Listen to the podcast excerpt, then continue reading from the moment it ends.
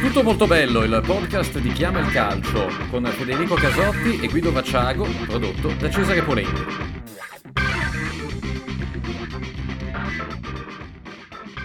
Caro Guido, hai mai giocato a Football Manager? No, io sono fermo alle figurine panini. Ecco, allora a parte che non, ti, non sai cosa ti sei perso eh, finora, c'è sempre tempo per rimediare, anche se non te lo consiglio, perché poi abbiamo insomma la famiglia, gli amici, i concerti metal, i- quel dettaglio del lavoro, ecco, quindi è una cosa Sì, che esatto. è, ris- è rischiosa da, da consigliare effettivamente eh, agli amici, però eh, devo dire che Football Manager è, è famoso perché, perché ti permette innanzitutto di, di farti dei percorsi calcistici improponibili. Io ho vinto una volta una Champions League con l'Udinese, tanto per dar- dirtene una, ma soprattutto di scoprire i giocatori e andare a provare a indovinare, ad azzeccare eh, quelli che poi vanno effettivamente a fare una carriera. A volte il Così bug... vai a rompere le balle su- sui social network eh, sostenendo di saperne più di Cherubini, Ausi-. Ausilio e compagnia bella. Assolutamente, anche se a volte il software di, eh, di Football Manager eh, si fa un po' prendere la mano e magari bolla come nuovi Messi, nuovi Neymar eh, o nuovi Buffon, giocatori che poi in realtà magari in potenza sono fortissimi e che poi hanno una carriera eh, completamente diversa. Ci sono dei casi quasi mitologici del, del recente passato. Ma questo perché, Guido? Perché oggi facciamo una puntata dove eh, andiamo a cercare di, di- di prendere, di tirare fuori qualche nome, qualche nome obiettivamente già abbastanza conosciuto, qualcuno decisamente meno, qualche giocatore del, del panorama calcistico europeo che potrebbe rientrare nelle discussioni di quest'estate quando si avvicina il mercato e si avvicinano anche eh, i momenti in cui, eh, in cui provare quelle, quelle intuizioni eh, che magari possono essere poi dei bei colpi eh, a costi relativamente contenuti perché ormai eh, non si regala più nulla, eh, ma con un ottimo rapporto qualità-prezzo. E così gli ascoltatori potranno fare i fighi eh, raccontando ai loro amici eh, tutto quello che sanno avendoci ascoltato. Allora facciamo così: sei nomi, tre io, tre tu. Eh, spara- sparami i tuoi. Allora, io eh, parto con... eh, ho tre nomi che sono... eh, il primo sicuramente è Ryan Gravenberg, proprio perché in questo caso posso dire, cioè, non dico l'ho scoperto io, ma l'ho commentato io quando era, aveva praticamente appena esordito in, in Eredivisie, quindi devo dire veramente l'ho l'ho visto crescere Non si faceva ancora la barba. non si faceva ancora la barba, e mentre chi non si fa la barba ma per altra scelta, insomma, visto che comunque un po' di una barba da tre giorni se la tiene sempre, è co, co- Kokch- aspetta ce la faccio, eh. Ecco. Questa possiamo anche tenerla, dico a Cesare di non tagliarla, perché tanto non, stato, non sono il primo e non sarò neanche l'ultimo, che è invece un altro un giocatore eh, turco-olandese di cui si è parlato molto, di cui secondo me si parlerà tantissimo, e anche Amin Ghiri che arriva da eh, un altro campionato che io adoro, che è la Liga francese. Molto bene, io eh, gioco subito un jolly di quelli pesanti perché è un giocatore ormai eh, sulla bocca di tutti, molto hype ed è Anthony dell'Ajax, il brasiliano. Eh, poi ti sparo due chicche, diciamo, underground. Ehm, uno è Zaccaria Ab- Ab- Abtuk- Abuklal. Non Zaccaria- tagliamo neanche questa. Eh. No, Zaccaria oggi- Abuklal. oggi podcast verità oggi. Podcast verità anche perché questi sono sconosciuti, poi impareremo a pronunciarli. Abuklal, ehm, Azeta Alkmaar, eh, marocchino, eh, ala attaccante e l'altro è eh, Christos Zolis, greco del Norwich City. Quindi insomma, preparatevi perché questi sei nomi scoprite tutto. Beh, l'accento di Santorini ti è venuto bene però, eh, devo dire. E questo è il classico che, Zolis. che poi torna. Bene, bene, bene, che poi torna. Bene, bene, circonflesso. bene. Esatto. Stavolta iniziamo da... dai, inizio io stavolta, no? Inizio con, eh, con Ryan Gravenberg. Devo Ah, dire, insomma, A me nome, piace tantissimo. nome veramente dove insomma, si, si vince, si vince abbastanza facile. È un eh, ragazzo di 19 anni, è un 2002 che però ha mm, veramente, la, non dico l'esperienza di un veterano perché si esagera da, da, dall'altra parte, però insomma è un ragazzo che fa 20 anni a maggio, a 20 anni di solito ci si affaccia al, al grande calcio, lui eh, si affaccerà con una settantina di presenze in Eredivisie e un'altra quarantina di presenze nello Young Ajax, che è la seconda squadra che eh, in Olanda milita nella Serie B olandese, la Erste Divisie. Eh, questo significa, contando poi tutte le presenze in, nelle coppe europee e nazionali, non esageriamo dicendo che sfiora le, insomma, il, il, le 140-150 presenze complessive.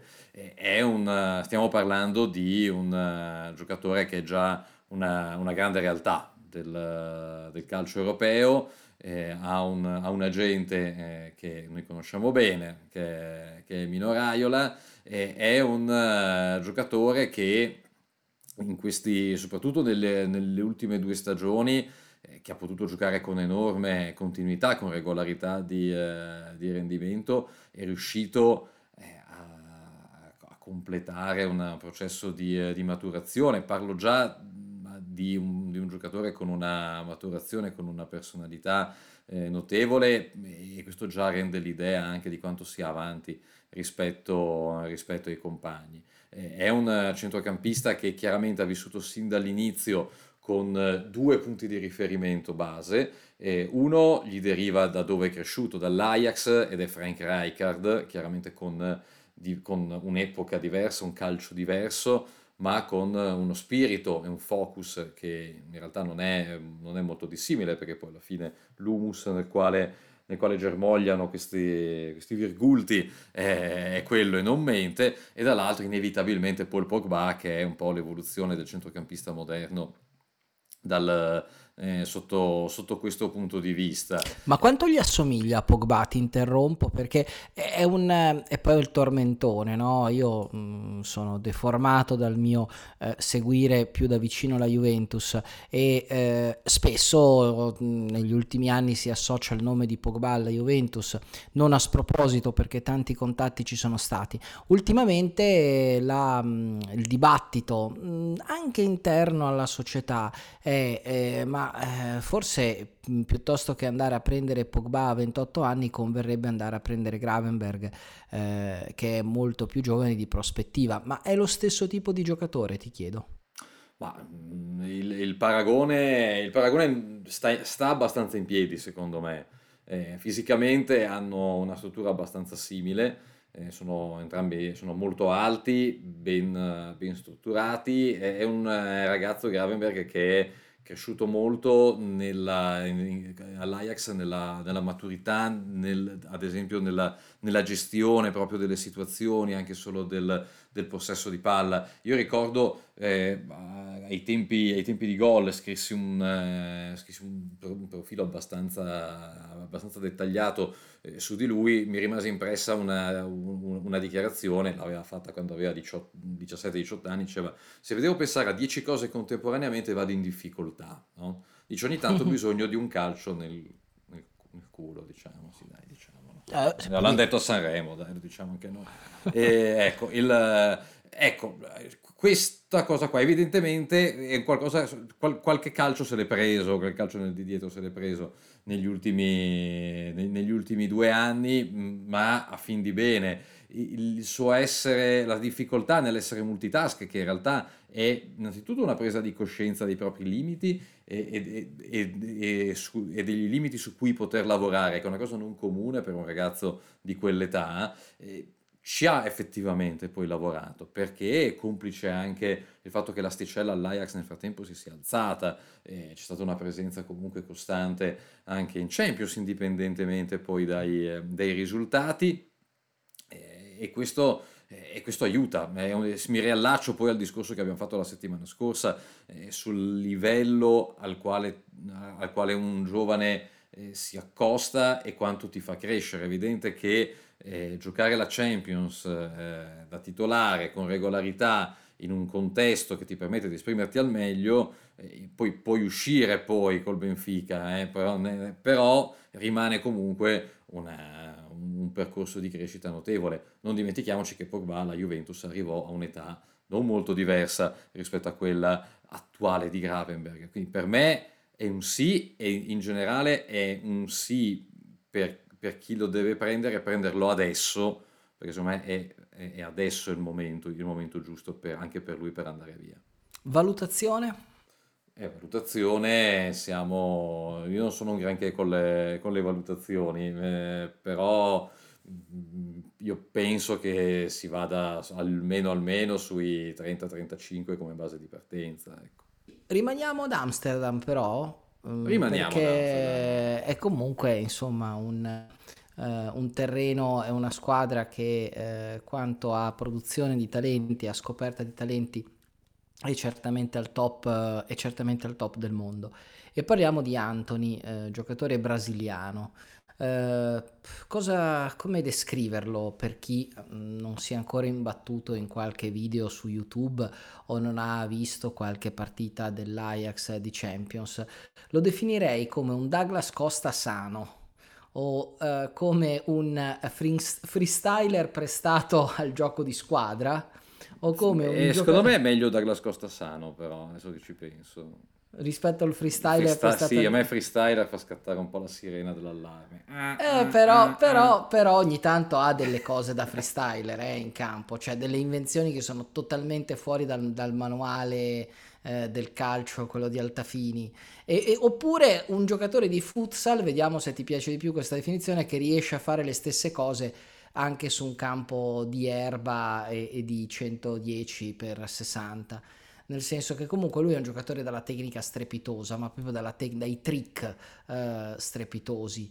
Ehm, e appunto si è già intravisto in Champions League dove ha fatto la sua comparsa.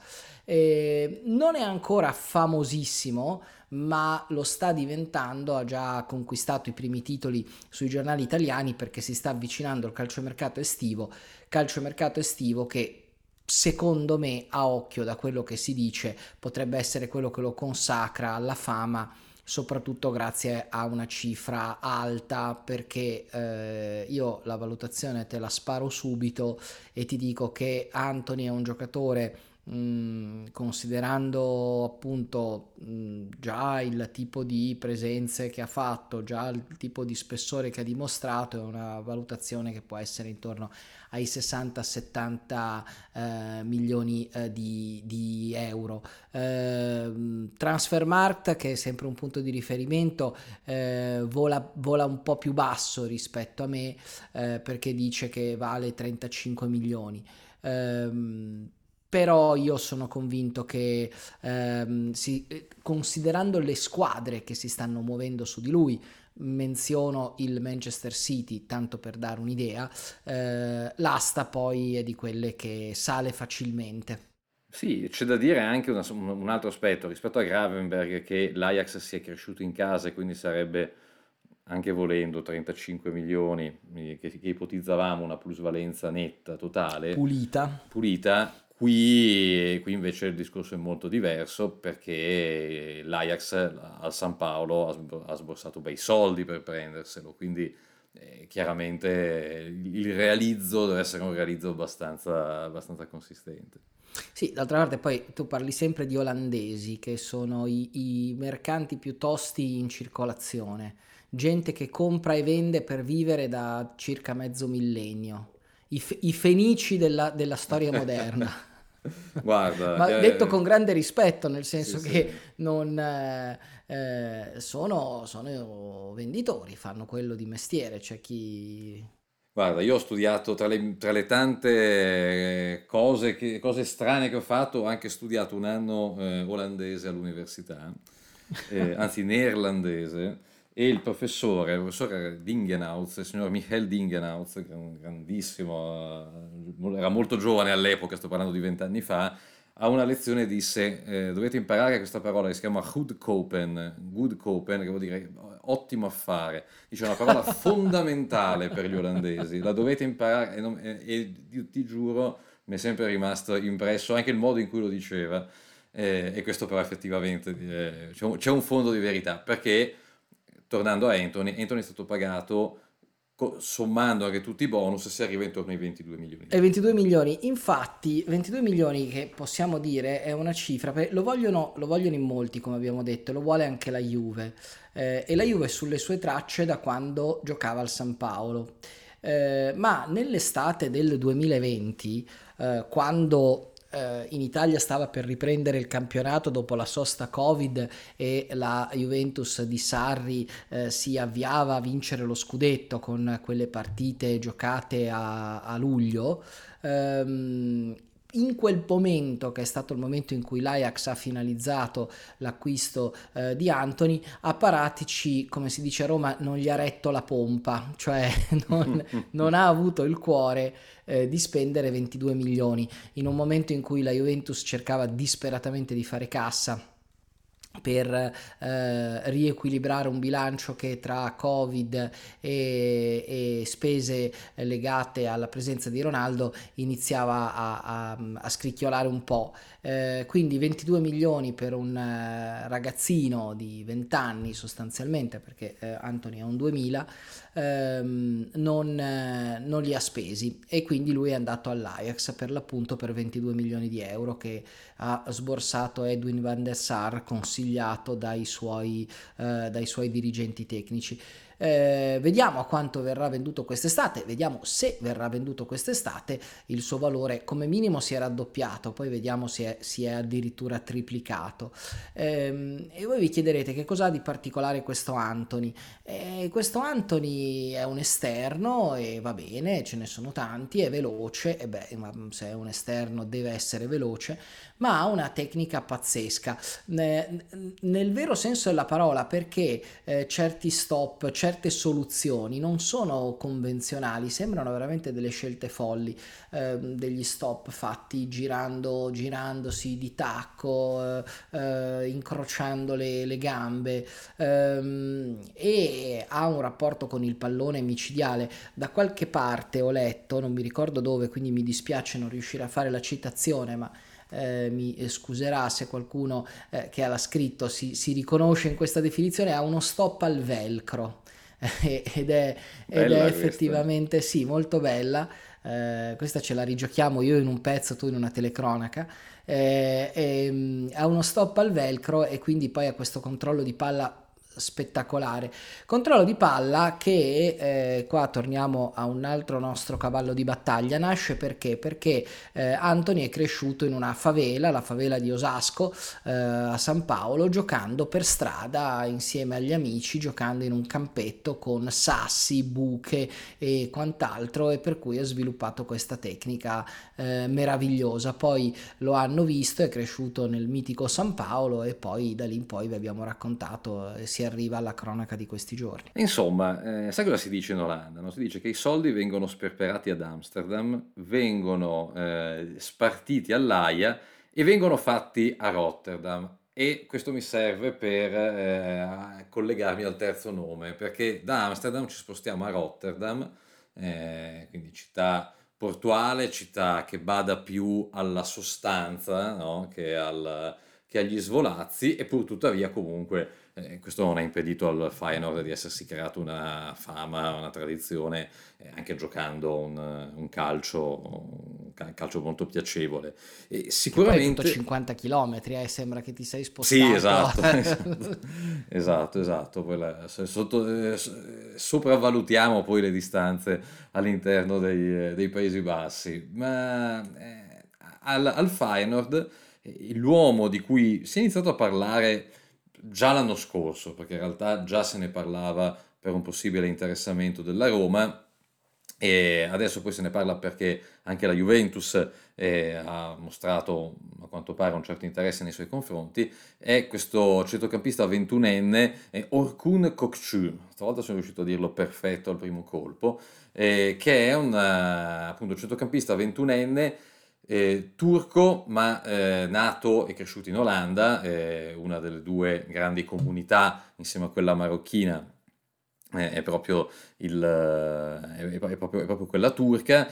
Dal, suo punto, dal suo punto di vista, lui ha fatto eh, tut, tutta la trafila, tutto il, il percorso nelle, eh, come formazione calcistica in Olanda, partendo dal Groningen, che è un settore giovanile che insomma negli anni ha prodotto, ne ha prodotti magari meno di altri ma di un certo livello perché dal Groningen sono venuti fuori i fratelli Kuman eh, anche se stiamo parlando di parecchi anni fa e in tempi un pochino più recenti anche Arjen Robben che non a caso ha scelto di, eh, di, chiudere la carriera e anche un certo Luis Suarez eh, in, in, Europa eh, arrivò proprio, dal, proprio, al Groningen a 19 anni per, per eh, impattare con l'Europa e in qualche modo anche completare la, una formazione che poi lo portò all'Ajax eccetera eccetera insomma poi eh, dal, dal Groningen è arrivato, è arrivato al Feyenoord dove eh, ha avuto una, un, impatto,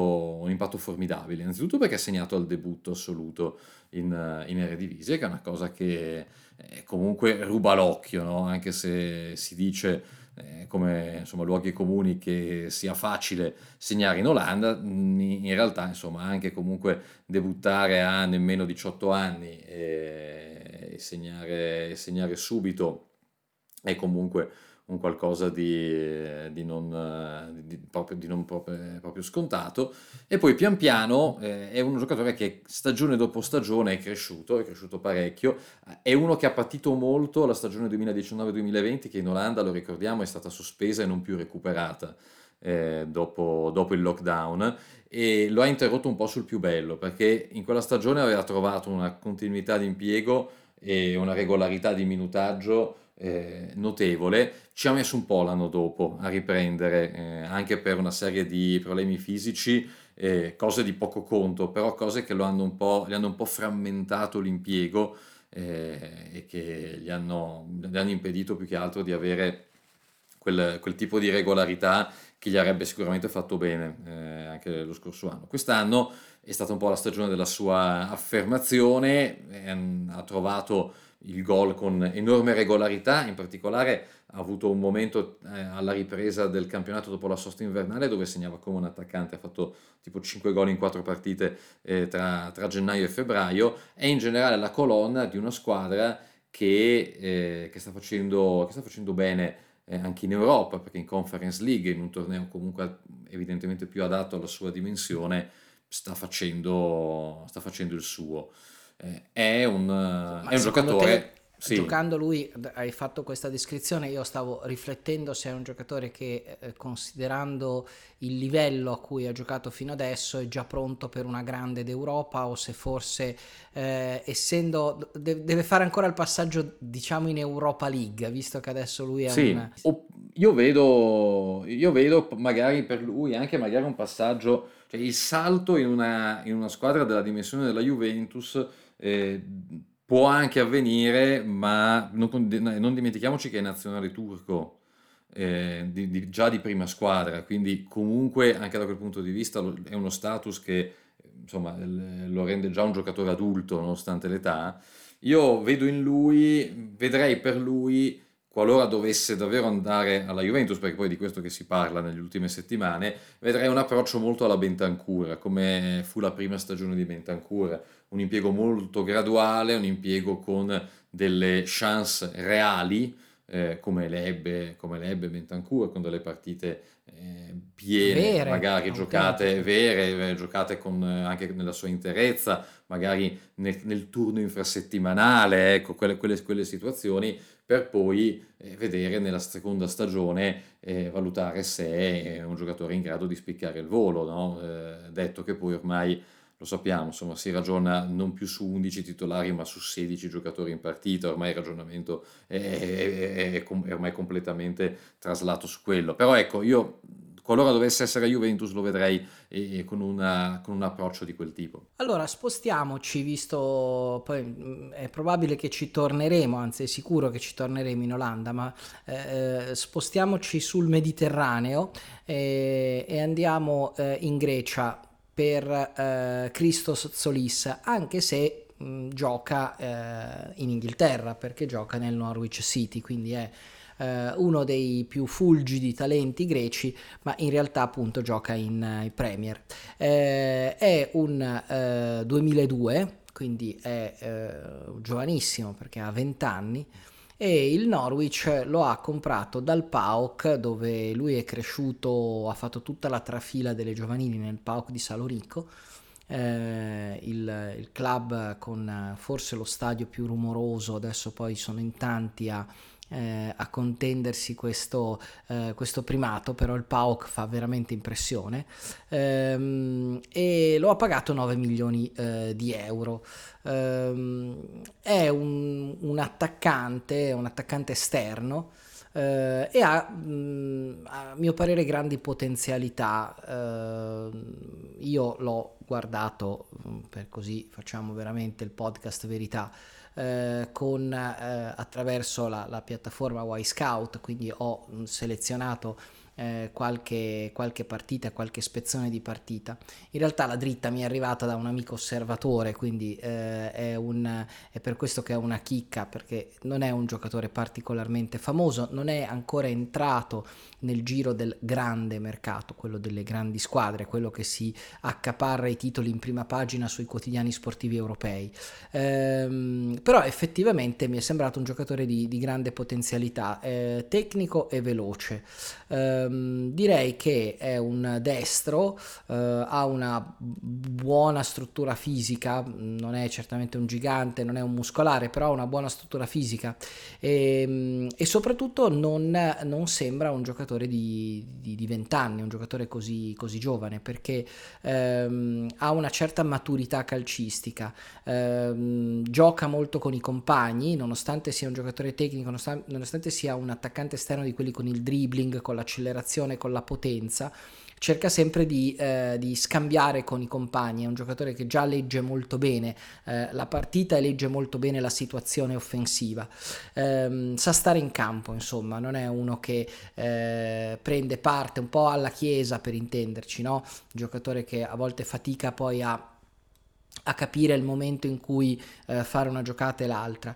Eh, eh Solis mm, ha questo, questa particolarità, ce, lo si vede, ce ne sono tante di immagini in cui fa questo, ehm, questo, quest, questa azione, parte con il classico taglio da sinistra, parte da sinistra, taglia verso il centro eh, e poi cerca il filtrante per il compagno ed è quella la cosa un po' particolare, no? perché eh, verrebbe da pensare a volte che lui con quell'azione si prepari al tiro e quindi a volte le difese avversarie si eh, posizionano eh, per evitare il suo tiro e lui invece trova il compagno con un filtrante. Allora io appunto penso chi ha un centravanti o un centrocampista in grado di inserirsi con eh, il tempismo giusto farebbe eh, la fortuna di, eh, di Zolis e viceversa. Ehm, viene allora Norwich cambia spesso sistema gioco, eh, lui va bene sia nel 3-5-2, quando giocava nel PAOK giocava in un 4-2-3-1 che forse è il sistema eh, più adatto. Ehm, però mm, il mio amico osservatore mi diceva mm, potrebbe fare anche la seconda punta, magari giocare sotto punta con un centravanti eh, un po' più forte, no? Mm, alla Lautaro Martinez, anche se il giocatore che mi è venuto in mente è eh, Timo Werner per fare, dare un'idea di chi potrebbe essere Zolis. Lui peraltro ha, ha giocato anche in Germania nelle giovanili nel, per un breve periodo della sua vita, eh, leggevo, quindi è, una, sì, certo. è, è, uno che peraltro ecco non mi, non mi, stupirebbe magari vederlo in Germania, anche in un tipo di, un tipo di calcio che probabilmente ha, anche per la sua età, visto e considerando che la che l'esperienza al Norwich è un'esperienza che non sta andando benissimo né a no. livello personale né a livello di squadra. Eh, potrebbe forse essere un, un rifugio come insomma, peraltro insomma, non sarebbe neanche il primo attaccante greco a fare, a fare fortuna in, in Germania almeno per un periodo ecco.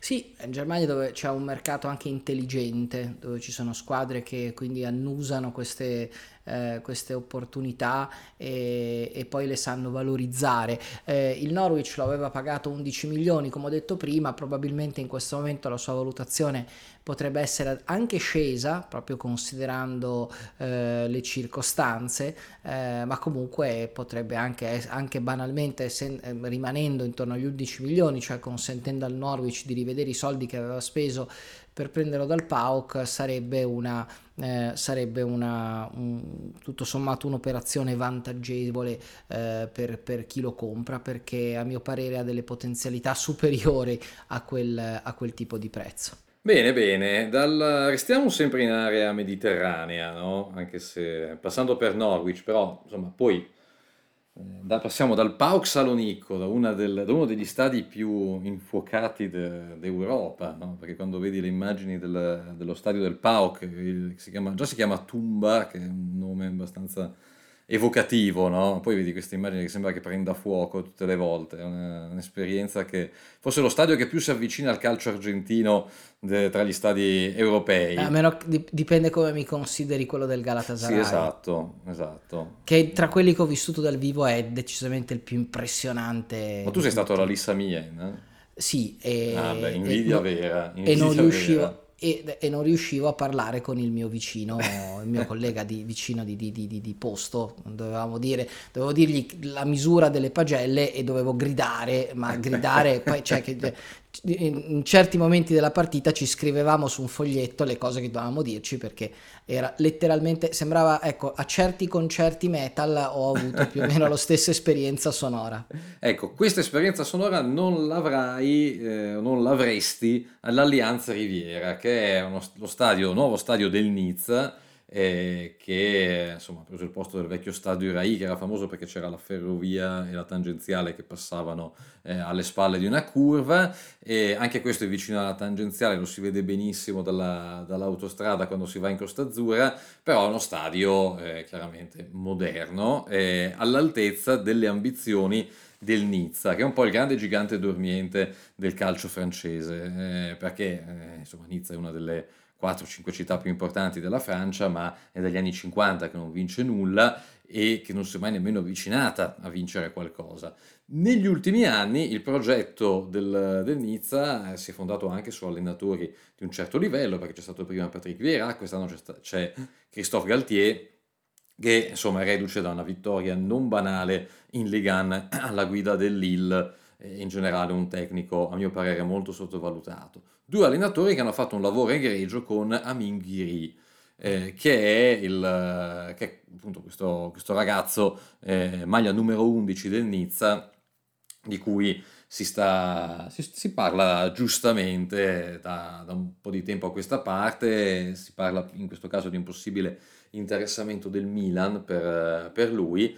È un, è un giocatore che arriva da un settore giovanile che sa il fatto suo, che è quello del Lione, eh, è un settore giovanile che insomma non sto qua a elencare tutti i giocatori che ha, eh, che ha mh, prodotto e che in qualche modo però sono anche un po' la condanna eh, a, un- a paragoni impegnativi per tutti i ragazzi che, ne- che escono poi successivamente da questo settore, perché se tu sei di origine algerina, fai l'attaccante e arrivi dal, appunto, sei nel settore giovanile del Lione e inizi a mostrare un talento superiore alla media, a chi ti possono paragonare secondo te?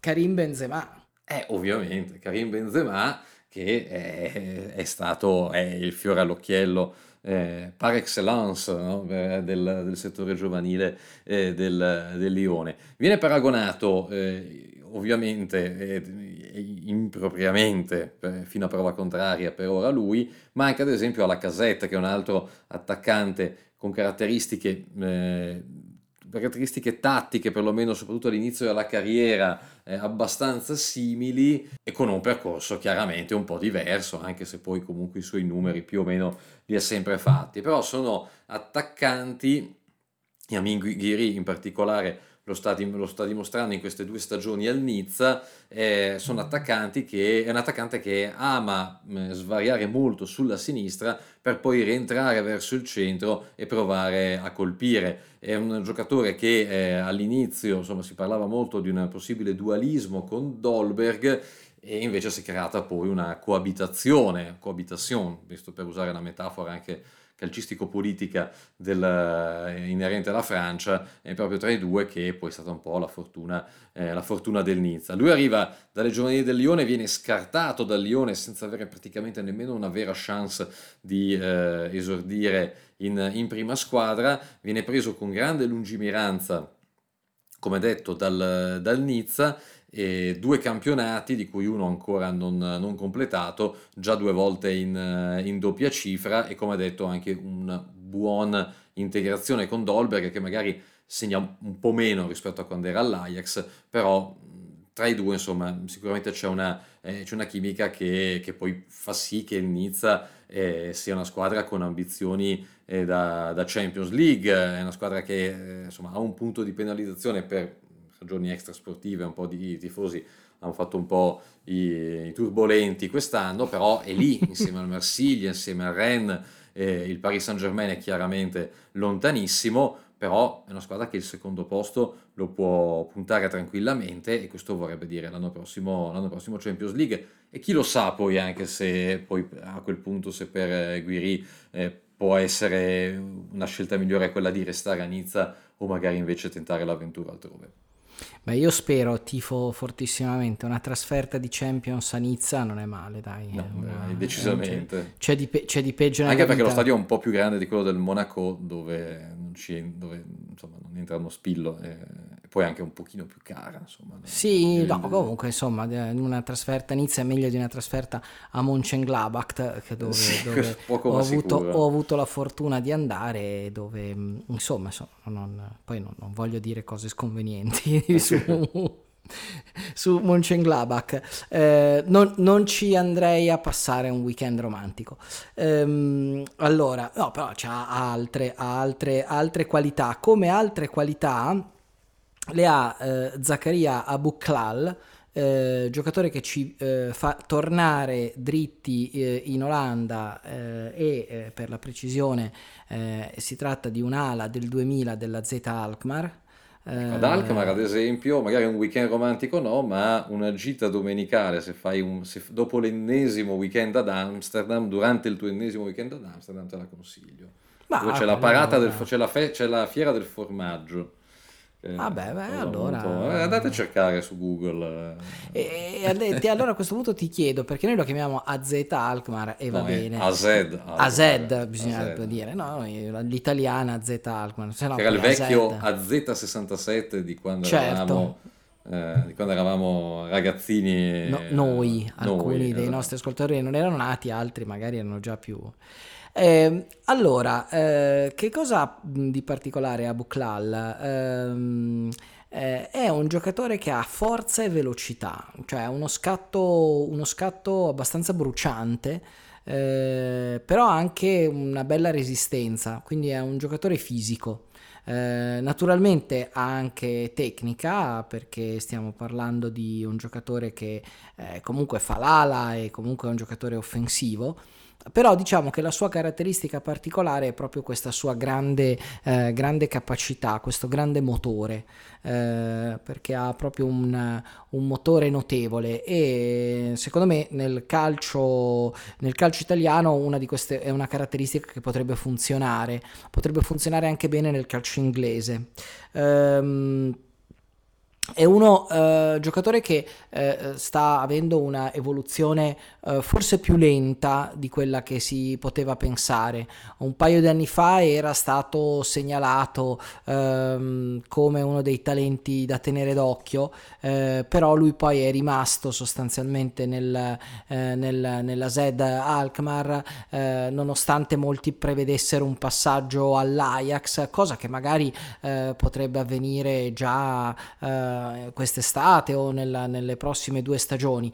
ha 22 anni quindi eh, per i parametri olandesi inizia a essere anziano, eh, essere vicino al pensionamento, perché giustamente loro hanno altri parametri rispetto ai nostri. È, è l'età che ti definisce, no? L'età, ai 20, eh, diciamo che ai 23-24 è l'età che ti definisce, capi- e se, se, diventi un giocatore di categoria e quindi passi il resto della tua carriera in Eredivisie, eh, oppure se vuoi provare la carriera all'estero, eh, con il rischio chiaramente di di di schiantarti magari. Però considera che ad esempio Wesley Snyder ha lasciato l'Eredivisie a 24 anni, quindi insomma c'è sempre tempo.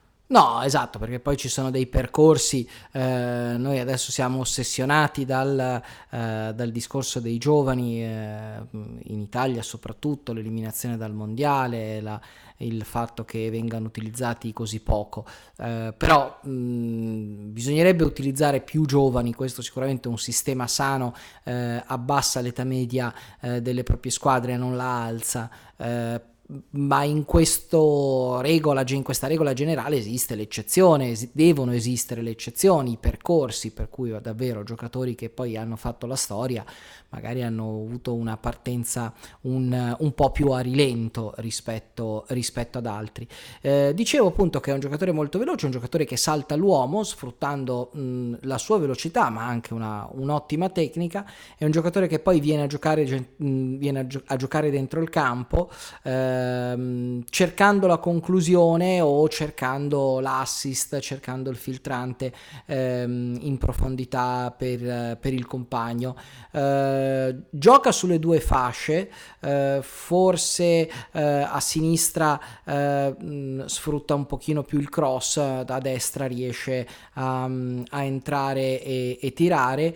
Se proprio devo fargli un, se devo dargli un paragone di quelli scomodi, no? di quelli eh, come abbiamo abbiamo detto prima che pes- pesano poi sul, eh, sul, destino di un giocatore, ti direi che assomiglia a, a Marez eh, come tipo di, di giocatore. Beh, io dico insomma, se è un modello di ispirazione, è un buon modello di ispirazione valutazione che non te l'ho data bassa in questo momento lui eh, ha fatto solo 7 gol quest'anno ha giocato un migliaio di minuti quindi non è che abbia proprio eh, nonostante distribuiti in tante presenze distribuiti in 36 presenze tra le varie competizioni quindi vuol dire che è un giocatore che è partito molto spesso dalla panchina e ha giocato ultime, l'ultimo spezzone di gara.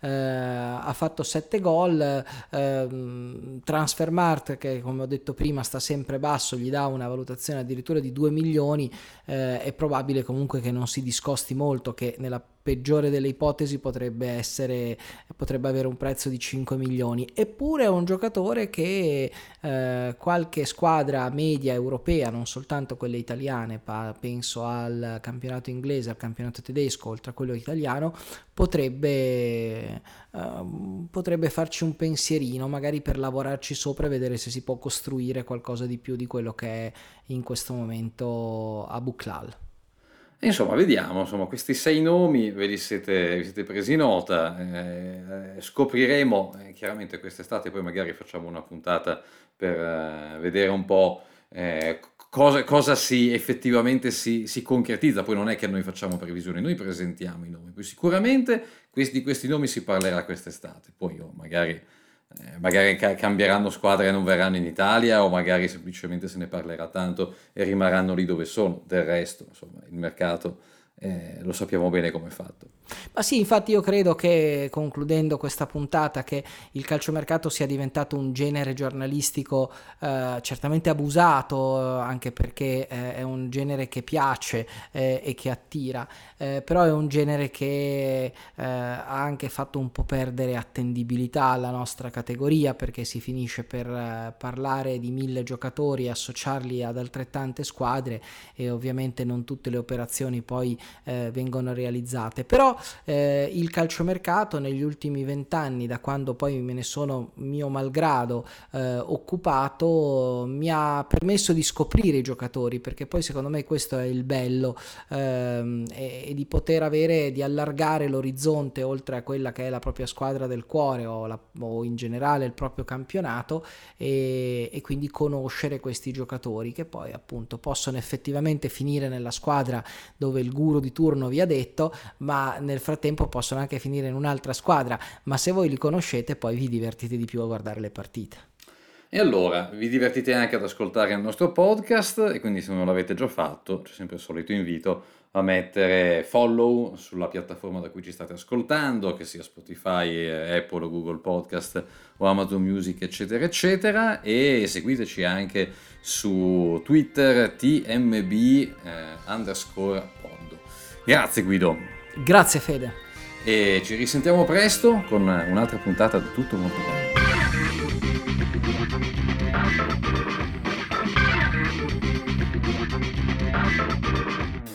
Tutto molto bello, il podcast di Chiama il Calcio con Federico Casotti e Guido Vacciago, prodotto da Cesare Polenti.